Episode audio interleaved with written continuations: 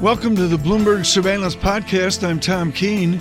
Daily, we bring you insight from the best in economics, finance, investment, and international relations. Find Bloomberg Surveillance on Apple Podcasts, SoundCloud, Bloomberg.com, and of course, on the Bloomberg. Chinese oil demand, as you said, dropping by about 3 billion, 3 million barrels a day, 20% of total consumption, the largest demand shock the oil market has suffered since the global financial crisis of 2008. Why are we seeing oil prices getting a bit of a bid today? Why are they having a lift? Why are they slightly up? Because everything I, was down so bad last right, week. But, but, but, is that really pricing it in? I mean, last week was not a bloodbath. Well, last week is, was a sell off, but it was not. Let's be clear. just People don't ripping. know what to price in. They Correct. don't know how long this will go on for. They don't know how much worse it will get. So let's ask the economists what to do. John Ryding, Brean Capital Chief Economic Advisor, joining us around the table here in New York. Good morning to you, John. Good morning, Jonathan. What do you tell clients? Well, look, one has to try and, I think, recognize first of all the coronavirus is it, it, it's like all illnesses it's terrible it, it, it's spreading rapidly. Um, but one has to put it in perspective. So what, what is it analytically? And I, i've argued that it's more a supply shock than it is a demand shock, at least for the rest of the world. We have integrated global supply chains. We had a shock to the supply chain last year uh, from tariffs and the trade wars. Um, we got that behind us, and now we have a uh, supply chain shock coming out of the uh, factory staying closed, which is a Chinese decision in terms of limiting the, the spread. Then, of course, the travel ban and so on. But if we go back to looking at SARS, it will no doubt be got under control. The, the, the timeline in, in, in, the case of SARS from who, uh, WHO declaring it an, an international emergency, I think was that March 13th, 2003, to being sounding the all clear was uh, in uh, July of 2003. Um, we don't know if it's got the same timeline it spreads more rapidly because we've now had double the cases than there were total number of SARS cases. It doesn't appear to be as deadly. Um, but that said, a lot of people have pushed back on using SARS as an example of what to expect here, saying the Chinese economy is much more pivotal in the world. Right. You also have the backdrop of all of these tensions. And I think it's interesting that John, and, and, and really salient that John started on the blowback that the U.S. is getting from China on the response. How much is this going to potentially rise to a political issue and cause tensions on the trade front at a time when we had, uh, you know, had some sort of resolution? Well, look, we've we had phase one deal. The phase one deal signed. Now we move on to phase two, and you know the coronavirus has created some uncomfortable mood music for those negotiations, especially when the side of the uh, administration that has been more anti-China, more pro-tariff, uh, makes uh, comments uh, you know that you were referring to earlier being made. But but but that being said calm heads provided, prevailed in the trail talks, uh, uh, the trade talks, and I think that will, uh, you know, that will happen uh, here. Um, there will be an impact on growth in the first quarter, as I said. In the U.S., I think we'll primarily see it in the supply chain, not in the consequences of reduced demand for China. That that will have an impact, but the U.S. is still a relatively closed uh, economy, and the, you, you, work through the demand numbers, and they're they're pretty small for the U.S. The disruption to supply may be more uh, may be more significant, but w- without having a crystal ball and looking at SARS and think about this, that probably going to be, hopefully, going to be a first quarter event, uh, and then the economy does uh, John, I bounce think back. Many people share that hope. The difficulty they might ha- be having at this point is that we spent much of last year with this tug of war between the consumer, this resilient consumer, this resilient services sector, and this really, really soft manufacturing sector. Not just a story for the United States, but a story for much of the developed world, including China as well. And we never quite resolved the question. There were hopes that we'd come into this year and that manufacturing would start to pick up and to stabilize, but it was never quite resolved. And that an issue like this, a shock like this, can derail things again. What do you say about that particular dilemma, John? I think the key thing is to watch jobs because what keeps the consumer in the game is employment. And employment growth has remained robust. The signals for January is that has continued in the first quarter. Very strong readings on the labor market out of the consumer confidence report. Uh, the initial jobless claims data remain extremely low. So uh, I say we, we have to watch jobs, and that's the key thing here. Um, Just how and I important don't is the payrolls report this Friday, John? How important is payrolls this Friday? Given that a It's lot of important this, again. A, a lot of this though predates. A lot of this particular survey will just predate any of the stress that we see in the global economy right now. But economic momentum is very important, and you know when when you you're looking at uh, the impact of something like SARS, it's like what is the wh- wh- what what is the momentum in the economy that's been impacted, and the jobs momentum has been strong, um, and if it remains strong, then the U.S. will uh, power through this. Um, and, and, and that's key. And I think there are some signs. We'll, we'll see. You know, we had a very weak Chicago PMI reading last week on manufacturing. That may have been distorted by Boeing, given that Boeing's headquartered in Chicago. We had a very strong reading out of the Richmond Fed manufacturing indicator, which we found to be statistically a, a fairly useful indicator of manufacturing. And we will get to know this morning uh, with the uh, ISM reading later on what, what the January manufacturing numbers look like. You, you, Yep. You're absolutely right. The difference between an economy that doesn't have manufacturing is a 2% growing economy, and we saw that last year, and one where capital spending comes back uh, and manufacturing kicks in, and then that becomes two and a half percent, maybe better uh, economic growth. But um, the construction numbers, the residential numbers look good. That I think that's going to continue to drive the economy, uh, and I think uh, everything comes down to uh, employment growth here for a while. Hey, John, great to catch up with you. To get your thoughts, as always, John Ryding, Brean Capital Chief Economic Advisor.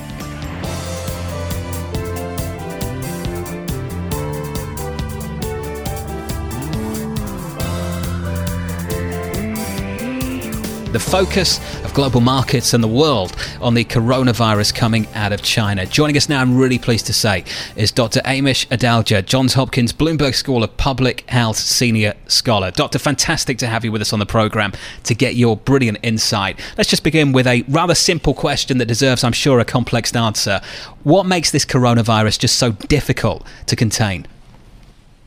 What makes it so difficult to contain is that it is spreading between humans efficiently. That means a person can get infected and pass it on to somebody else and then maybe pass it on to somebody else. So it's spreading in the community, and that makes it very hard. And it's also spread through the respiratory route, coughs and sneezes, which are much harder to really contain than something that's spread a different manner. So there's a lot of characteristics that are kind of pushing that case count higher. Doctor, the last few weeks, a lot of people have been trying to understand the so called incubation period, the length of it, and whether you're contagious during it. Do we know anything more about that now? We have seen some data coming from Germany that is really suggestive of transmission during the incubation period when someone who wasn't sick at all passed it on to somebody somebody and then they got ill. This is something we hadn't seen with coronaviruses and it is something that makes control very hard because if you don't know who is who is contagious, you can't isolate them, you can't you can't do any type of social distancing to keep them away from other people. It usually doesn't cause the force of the epidemic. It's not going to spread. It's not going to be a big force in the spread of it, but it becomes very hard to completely eliminate the infection if you have these asymptomatic uh, people who are able to spread during their incubation period. What's the fatality rate been like? I've heard a lot of arguments saying that the common flu is incredibly fatal and has had a much broader impact, yet it hasn't necessarily created the same sort of hysteria.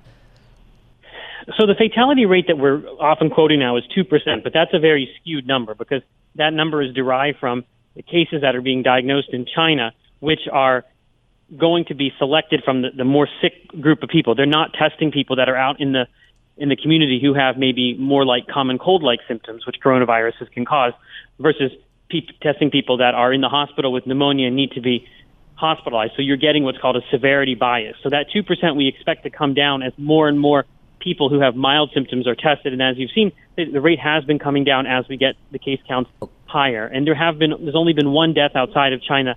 So, so that really uh, argues that this is going to be less severe in terms of fatality much less severe than SARS, for example. Dr. Dalja, do you think that the reaction that we've seen in terms of stopping flights and just in general recommending people don't go to China has been an overreaction based on what you just said?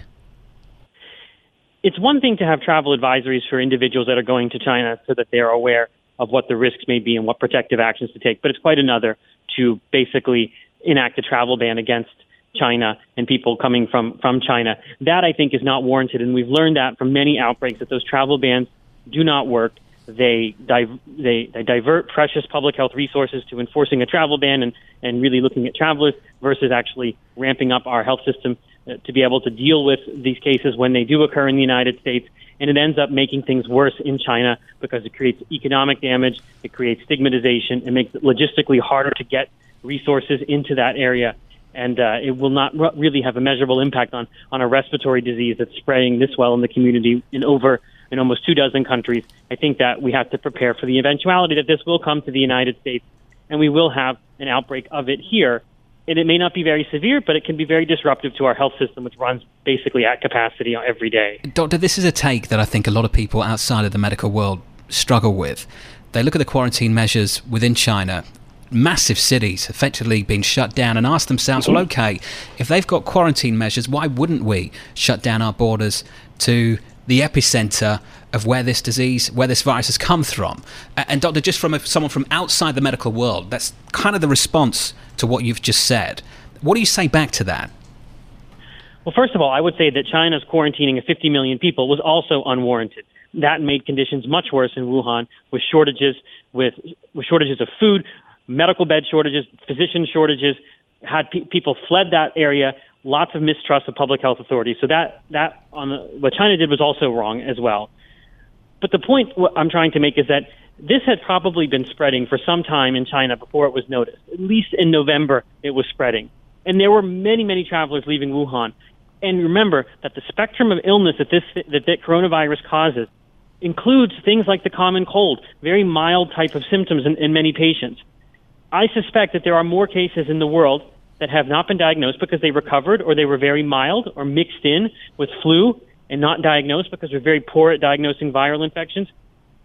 So it's likely that this is already spread and is not completely containable. And what we want to do now, while we have time, is actually prepare our hospitals, make sure our supply chains are good, make sure that uh, that diagnostic testing is scaled up, because this this is really going to come here inevitably. Yeah. Doctor- and we want to blunt the impact of it. And if you spend a lot of time focusing on travelers and, and quarantines and travel bans, you're really diverting precious resources. And in the end, it may not, it's not going to make much of a difference because this is a respiratory virus that has some spread during its asymptomatic period, so it becomes very hard to contain.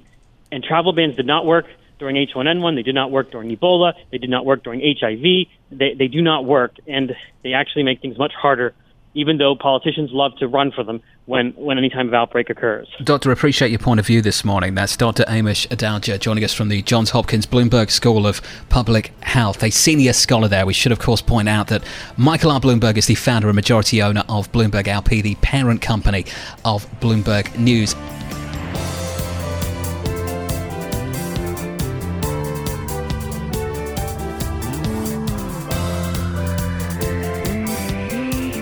John, you know, Mir- Miranda Carr is like a few of the people we have. It's like authentic knowledge on China, not the distance thing. I feel like incredibly live and breathes it. Yeah, I mean, I feel so distant. I go to, I've been to China. I've been literally like in Hong Kong. I'm in like three quarters of a mile. You go to China and then you stay in the hotel. Yeah, I mean, clear. it's a complete bogus statement to say I've been to China. It's just that's not true. Well, I we can bring Shanghai. In, we can bring in Miranda Carr right now, Haitong Security senior analyst. Miranda, talk to us about the damage being done to the economy at the moment. Well, you've got basically got two elements to it. I mean, the first is the consumption hit. So Spring Festival, um, the consumption, no one was going out, no one was spending, going out and seeing people. So you've had that sort of short term um, economic hit. But the longer term economic hit could be the one where we're seeing now, where instead of going back to work and production starting to kick off, where you want the Spring Festival, sort of post Spring Festival bounce, where everyone's you know having a key eye on new export orders and production levels That's not starting now. Um, and so this is where sort of a lot of the sort of industrials um, and the you know the private sector manufacturing may see a bigger hit than what we saw as a consumption hit over the uh, Spring Festival shutdown. Miranda, we had a guest on the program in the last hour that said he's much more worried about the supply chain hit than the demand side hit. Does that resonate with you? Yes. Well, yeah, I mean, because with the demand side, you can get. I mean, not you know, if people didn't spend money over Spring Festival, they can basically they've still got it in their pockets. They can go out and spend. When the virus passes, that consumption rebound can happen. But the trouble is going to be in areas where you know they were already under pressure for the trade war and the supply chain sort of you know shifting around into other area, other countries, um, and other areas of um, of the world.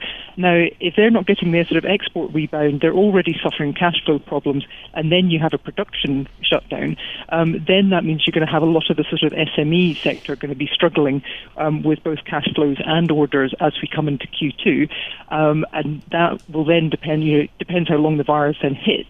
Um, if it continues on to Q2, then then then that could be a real struggle. Miranda, there's been some speculation that the PBOC, that, that, that, Beijing will inject a significant amount of additional stimulus to offset any potential economic shock here. How much ammunition do they have to completely cushion the blow here?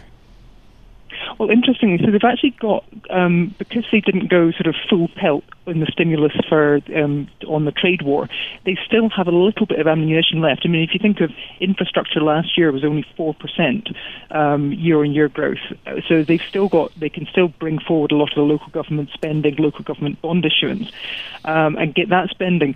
But again, it does come down to when the virus starts peaking and construction because you know you can't put infrastructure in place um, if people aren't able to move around. So it really needs you really need the virus to start sort of peaking and then um, movement to start going again. And then once you get into Q2, Q3, then you're likely to see a bit, much much bigger stimulus um, package than you saw, particularly yeah monetary policy easing, but also more infrastructure investment plans. Miranda, the constructive view on all of this is that we get some kind of V-shaped recovery. It's an inflection point that you have in mind that we go beyond, that the longer this goes on for, the more you doubt that we will get that sharp V shaped recovery out of the Chinese economy. Well, the official projections at the moment are for the, for it to peak in 17th of February. I mean, it's an incredibly precise date. Um, if it if it peaks then and then starts declining, then then we're basically we're going to see sort of Q2 Q2 rebound. The risk is obviously you know you know, even this time last week, saying it was going to be over 17,000 um, um, in, in infected cases. No one was imagining that. So therefore, it's the uncertainty about when that peak is going to happen, which is the which is a big problem, and all the associated shutdowns with trying to prevent that, rather than necessarily yeah. the scale of the infection itself. Miranda, will this affect agricultural transfer from the United States to China, like to be direct soybeans from the United States to China? Does any of that get gummed up so far? Well, I think no. I think that that mm, that may have issues, but I think it points to an even more interesting one because one of one of the one of the things which is um, a big factor. I mean, one of the issues this year was going to be the you know the, the pig price increases because of the swine fever. Yeah. That's basically a food safety issue. And then now you've got this, which is obviously coming from, from, from wild, you know, supposedly coming from wild animals. And you've got this whole supply chain, food distribution, food safety, all of that different aspect. And suddenly China's going to have to take quite dramatic action in order to do that and make that investment. And to be honest, that's where some of the most interesting, you know, if you're, if you're thinking about sort of where the upsides from this can come, um, then it's in that yeah. kind of, you know, the cold chain distribution and the food safety and all the sort of, you know, the food manufacturers who could actually then yeah. start benefiting from this because that's where they're going to have to address a lot of the issues that have got us into this place in the first place. Miranda, thank you so much. Miranda Carr with Haitong International this morning.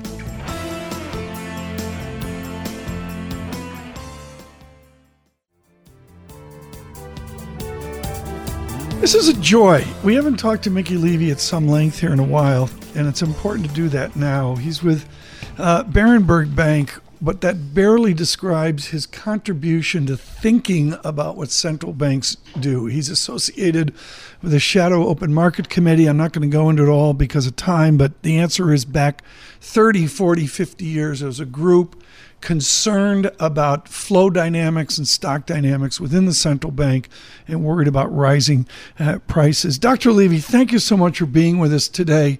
There's this perennial call for inflation. Vice Chairman Clarida said to Bloomberg a few days ago he sees us nearing a two ish inflation. Have we given up on the inflation watch? Is there inflation out there to worry about? A little bit, Tom, but not really. I mean, nominal GDP growth, that is current dollar spending in the economy, is growing only modestly, so businesses really don't have much pricing power. Um, it's really interesting and perplexing that the Fed is, you know, still insistent that inflation goes up to 2%. The economy is really benefiting with the lower inflation. In fact, if you consider what's happening emanating out of China and with the sharply lower yeah. oil prices, that's going to flow through to uh, lower energy prices, which benefits U.S. consumers. So what's wrong with that? I, I mean, what's so important here, Mickey, and, and, and this goes to Javier Blas, I thought did a phenomenal job with Bloomberg Energy this morning of explaining this all of a sudden it's really become global, even if it's just a virus. And I don't mean to make light of the horrific damage this virus is doing. But what's the deflationary impulse you can gauge at Berenberg right now? Um, not much of a deflationary impact, but Tom, what the way I view what's going on in China is it's a negative supply shock. So it's in China, um, aggregate demand is going to decline. That is, people are going to save more. They're going to spend less. They're going to spend more on things thing they things they think are necessary, but they're going to spend much less on discretionary spending like autos and consumer electronics and the like. And and this emanates around the world. Then on the on the production side of things, just the bottlenecks in supply chains and the disruptions, we we really don't know the impact of this. But I would, firstly, yeah. the economy in China was weak to start with. And you know the official numbers they'll knock off a few tenths from GDP, but in reality they're probably facing a near-term decline in GDP, and this is going to affect the world, particularly manufacturing. And yes, in the next couple months, we'll see it in the PMIs uh, in Europe and Japan and the U.S. Mickey, I want to pick up on the oil point, uh, the idea that lower oil prices on the margins will actually give a boost to U.S. consumers. I've heard both arguments, and today we did see oil prices a little bit higher in the uh, in, in, the market. Now they're actually basically flat, fifty-one dollars and fifty-eight cents uh, traded on the NYMEX, and I'm wondering how much uh, the positive boost to consumers is offset by the negative income impact in the shale patch as we see an increasing amount of pressure on what had been the fastest growing or one of the fastest growing industries in the United States. I mean, how much is this a negative for the U.S. economy in a way it hadn't been in the past? Okay, you're bringing out a great point. Now that the U.S. is net energy independent, um, the the boost to consumers, and there is going to be a significant boost as as the lower oil prices feed through to uh, retail gasoline and home heating oil prices.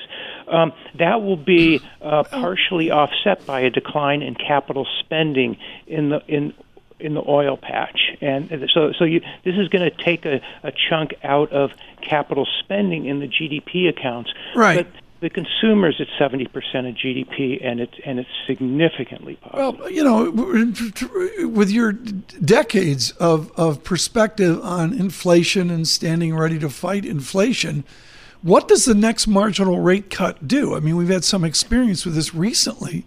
Are you proposing a rate cut is efficacious here, Mickey? No, absolutely not.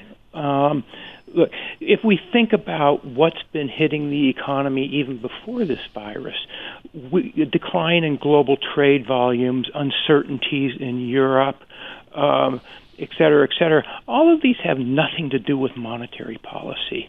And so to ease further, like the ECB and, and the Fed did last year, while the BOJ continues with its QE, it has no impact other, th- other than to boost asset prices, stock prices, um, increase income and wealth inequality. It really, if you think of the channels through which monetary policy is supposed to affect the economy, this is going to have no impact um, and so, so central banks, the, the Fed, of course, is all over this. They'll they'll sit pat here and they'll talk about the the, the reduction in inflation that's coming. It'll be temporary, and that'll be the right move just to just to hold still. All right. So there's the reaction function of the Federal Reserve, but there's also a question of just how significant this economic shock is going to be. Just based on what you've seen, the idea that entire cities of 50 billion people have been completely shut down in China. Do you think that markets are accurately pricing in the economic shock uh, that has already happened, let alone what potentially could happen if this virus continues to cause uh, shutdowns and travel impairments? Once again, a great question. We don't fully know the answer to it. You saw China overnight down 8%. I think this is a major body blow to China that is going to have a lingering impact on their economy. And of course, their official economic data really don't, you know, add up to what's happening in reality. In in the US, we've had a decline in the stock market. I think what this will do is this is definitely going to accentuate the decline in global trade. It's going to really cause bottlenecks in in global production. The PMIs. It's going to delay any any pickup. Eventually, things will bounce back. But um, we should not take so lightly the economics of this well, because it's really going to have an impact. I mean, what do your European uh, compatriots say about the ECB then? John Ferro mentioned this, you know, 20 minutes ago or so. Maybe you say the Fed will wait and finesse it, they won't cut rates. What does ECB do? Um, we should hope they're realistic about this, Tom. The ECB already has their policy rate at minus 50 basis points, and they're flooding their economy with liquidity. Do you, do you think further negative rates are going to help everybody through? Well, let's cut to the chase here, Mickey. You're helping with an important panel March 6th in honor of Marvin Goodfriend, who just tragically died at Carnegie Mellon his great statement was the amplitude of negative rates. Do we do we need to get braver, out a Goodfriend at Jackson Hole, and imply a greater negative rate to clear the markets? I don't think so, Tom. I don't think the problem here is markets. The U.S. is actually very well positioned here. Uh, the the the U.S. consumer and housing are doing well. There's no question, but that um, the production side of the economy, industrial production's declining a bit, and that's going to sh- and that's going to show up in the ISM that's that's heavily weighted toward export orders. Um, but all in all, the U.S. economy is actually moving along the path that the Fed had predicted and moving along potential growth. Yeah. So the Fed should just be sitting here and keep in mind the federal funds rate is zero in inflation adjusted terms, and there's more than enough liquidity in the market. So, so through all this angst, uh, we have to yeah. hope that the Fed, you know, takes an even keel and says these are temporary uh, impacts, even if they last a couple right. quarters. Very cool. Mickey Levy, thank you so much with Berenberg Bank. That's great to have John Ryding in the previous audience and Dr. Levy here. To Very cool. Some really different uh, perspectives.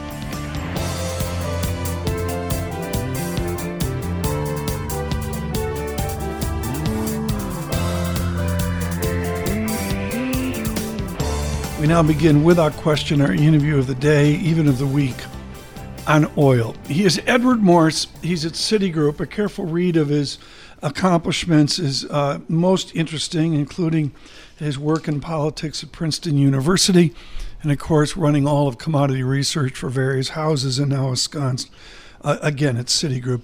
Edward Morse, wonderful to have you on today. Can you calibrate the decline in demand for oil in China?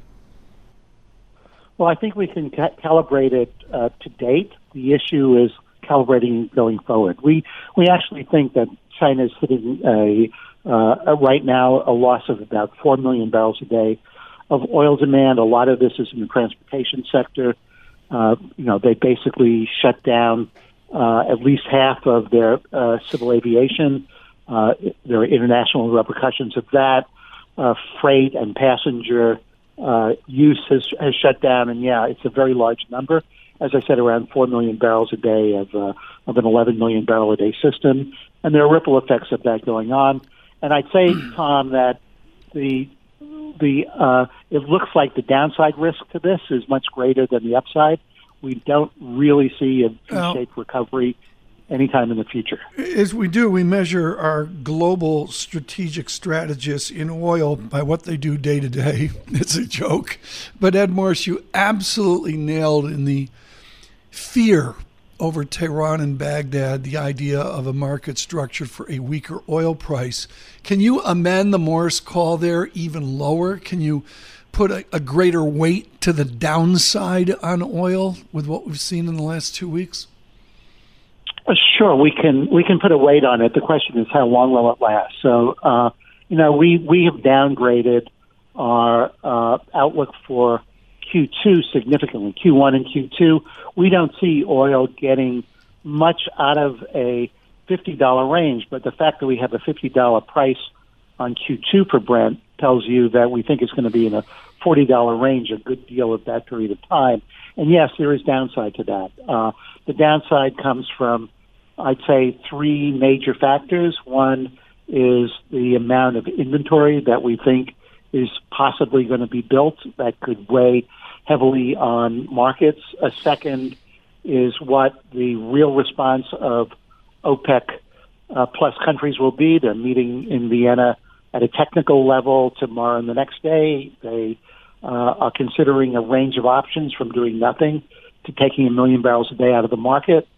Again, they're thinking of doing it for three months or for a year, and there's uh, no agreement yet that has come out. And uh, it's not clear which way things will go. We don't know whether this is going to be something that they're going to recommend ministers to get together for to accomplish by March 1, or they're going to wait for the March meeting. And that brings up the third factor, namely, to the degree that they postpone a decision until their March regularly scheduled OPEC meeting or already scheduled meeting, then speculators will get at work in this. The speculative community has moved from a neutral to a shortish position but they have a further way to go. I mean, I uh, I think combined, and we know that combined managed money in Brent and WTI is currently long by a factor of two to one. That, by the way, may sound long, but it's not. Uh, if, if it were 18 to one, as it was a year and a half ago, that would be long. Mm. But we we have had an experience in the not so distant past, past in which uh, market uh, forces, managed money in particular, were actually short Brent, and that's when we had Brent prices going to 30 and WTI prices going to the mid 20s. So, you know, there's there's some way to go, and, and what the actors of the market do will really dramatically impact how speculative flows work. So Ed, that, that, kind of goes to where I wanted to go, which is you know OPEC, OPEC plus. Do you think they will wait to March? It seems like we're in a scenario here, where as you're painting, and we've heard from some others, that the downside is pretty substantial here. Do you think they would uh, choose to act sooner? Uh, I think now that we see prices continuing to fall every day, that that pushes them toward a sooner meeting rather than a later meeting. We know from official statements that have been made that the Saudis would like to cut down and they'd like to cut a million barrels a day out of the market if that's possible. That's a, a level that strikes me as not doable uh, yet. Um, so uh, the likelihood is that they're going to focus on a half a million barrel a day cut and to do it sooner rather than later. And if they don't, I think there'll be fallout. I think the major obstacles at work are really on the Russian side. Uh, I don't think they're at work on the uh, GCC side. I think that uh, uh, even without a full-fledged government uh, in Iraq, they could uh, actually pull off an agreement uh, from the uh, countries in OPEC that have the capacity not to not to deplete production because of natural forces, but to make a decision to reduce uh, uh, production from a targeted level. Um, I, I think the Russian situation has always been complicated. Uh, it's made more complicated by uh, a look at uh, where they might fear that they may lose market share. I wouldn't be surprised if the Kremlin now is looking at uh, uh, where Russian oil goes to in China how much of it is by pipeline, how much of it would be a real market share loss if they uh, drop production. So uh, the decision in Moscow is clearly going to be a political one. The supreme leader there, uh, the president of the country, is going to weigh in on it. He's going to, you know, make the ultimate decision. But there are obstacles at work in, in that decision. Ed, how about the uh, American producers? The shale uh, phenomena over the last uh, couple of decades has really changed global market dynamics. Where are the American shale producers right now in terms of supply, given your uh, you know kind of very a cautious demand outlook? Sure. Well, you know, we, this is an interesting period of time because we're seeing final results from last year, uh, and uh, we're going to have guidance reporting from the companies. Um, we know that from the perspective of some OPEC countries, the uh, whether it's wishful thinking or analytical is not clear, but they think that there's going to be a significant slide in U.S. production. They're very optimistic about that because of all of the concerns that they've heard raised about uh, about cash flow uh, problems that have been encountered by U.S. companies. But our judgment uh, is a little bit different. We have penciled in a 1.1 million barrel a day increase for U.S. liquids production. That includes uh, around 175,000 barrels a day of increased production in deep water. It could be a higher number than that. We have almost 300,000 barrels a day of natural gas liquids, uh, and that comes out of the gas pool, not out of the oil pool uh, per se. And then we look at uh, the U.S. shale uh, market participants, and they've changed. We now have 15% of drilling taking place by major companies like uh, the four big majors, Exxon, mm-hmm. uh, Chevron, Shell, and BP. Uh, they are almost certainly going to be growing their drilling activity over the course of the year. They're impervious to whatever the current price is. They're, they've got guidance that uh, based is based on integrated projects of oil, gas, petrochemicals, and uh, they're going to grow. They're not going to shut down. A whole bunch of the um, independent large cap uh, companies yeah. that are publicly traded are in very good shape. They're going to be increasing in all their drilling activity. Um, the private equity companies uh, and the uh, private companies that are family owned are 45% of the drilling right. in the United States. That's a very big number, 45%. Um, we think they're pretty well hedged out. Uh, and, you know, if we look at right. uh, at the weekly rig count for the last 10 weeks, the average number is up by uh, four, uh, you know, almost a half a rig a week. It means that the drop in drilling has really stabilized. It's stabilized really since right. the beginning of, of December, if not the middle of November. Um, and uh, at that level, production grows in the U.S., and we think those who think it's going to be at the three or four hundred thousand barrel a day level are going to be proven wrong. On the other hand, if we get lower prices and significantly lower prices, we think uh, our 1.1 million barrel a day number could be shaved off by a couple hundred thousand barrels a day, but not by more than that. And that means that demand and supply well, will still be out there. We're thrilled to bring you this morning. It'll be out on our podcast. Edward Morse of Citigroup. Thanks for listening to the Bloomberg Surveillance Podcast. Subscribe and listen to interviews on Apple Podcasts, SoundCloud, or whichever podcast platform you prefer. I'm on Twitter at Tom Keene. Before the podcast, you can always catch us worldwide on Bloomberg Radio.